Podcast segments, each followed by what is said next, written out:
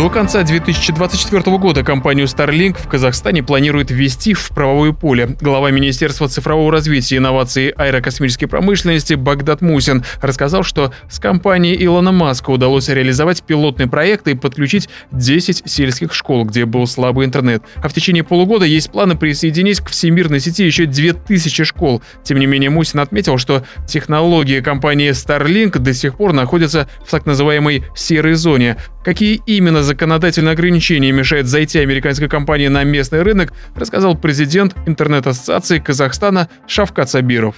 Начиная от э, закона о персональных данных, э, это же дети э, наши, это же персональные данные со школы же идут и заканчивая э, точка обмена трафиком, которая должна быть внутри Казахстана, то есть интернет должен идти через... Э, но это вот у нас остался еще э, один из великих старых анахр... анахронизмов, когда весь трафик у нас должен идти через ГТС Комитета нацбезопасности. Хотя, в принципе, президент говорил о том, что нам нужно демонополизировать э, нашу а, экономику.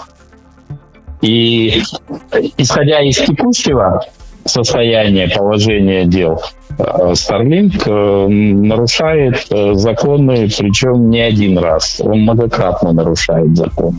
Сейчас же, э, то есть говорится о том, что изменить там правовое поле, но я считаю, проблема в другом.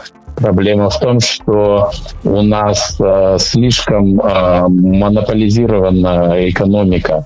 И все те вещи, которые и либо услуги, которые сегодня осуществляются, они являются госмонополией, хотя, в принципе, во всем мире и всегда и везде это предмет бизнеса. То есть, ну, для примера я могу сказать, если бы у нас э, не было, например, э, госмонополии на точке обмена трафика, то тогда Starlink через любую казахстанскую компанию обратился бы и обеспечивал бы связь через любую казахстанскую компанию. А поскольку у нас эта сфера ответственности только Государственной тех, технической службы Комитета нацбезопасности, то, соответственно, это у нас госмонополия. По словам Багдата Мусина, хотя казахстанцы сегодня уже устанавливают Starlink и пользуются услугами этой компании, тем не менее на законодательном уровне это пока не разрешено. Глава ведомства отметил, что все страны сейчас пересматривают свое законодательство, регулирующее отрасль связи в связи с новыми возможностями Starlink. Starlink является одной из той э, волшебных палочек-выручалочек, для Казахстана это правда. Почему? Потому что э, огромная территория Казахстана, да, просто огромная. И э, а нас мало. Огромная территория, а нас мало.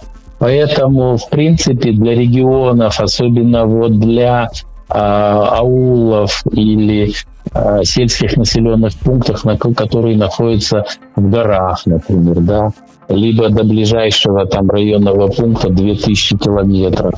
То есть, а живет там всего, допустим, 50 или 100 человек. Но они же по-прежнему уже граждане Казахстана. Тогда бы государство эти 200 долларов взяла бы э, затраты на себя и предоставляла гражданам там высоко в горах или далеко в степи хорошую нормальную связь. Но я повторяю опять, то есть вот уже который раз, это просто очередной пример, когда э, государство наступает на собственные грабли.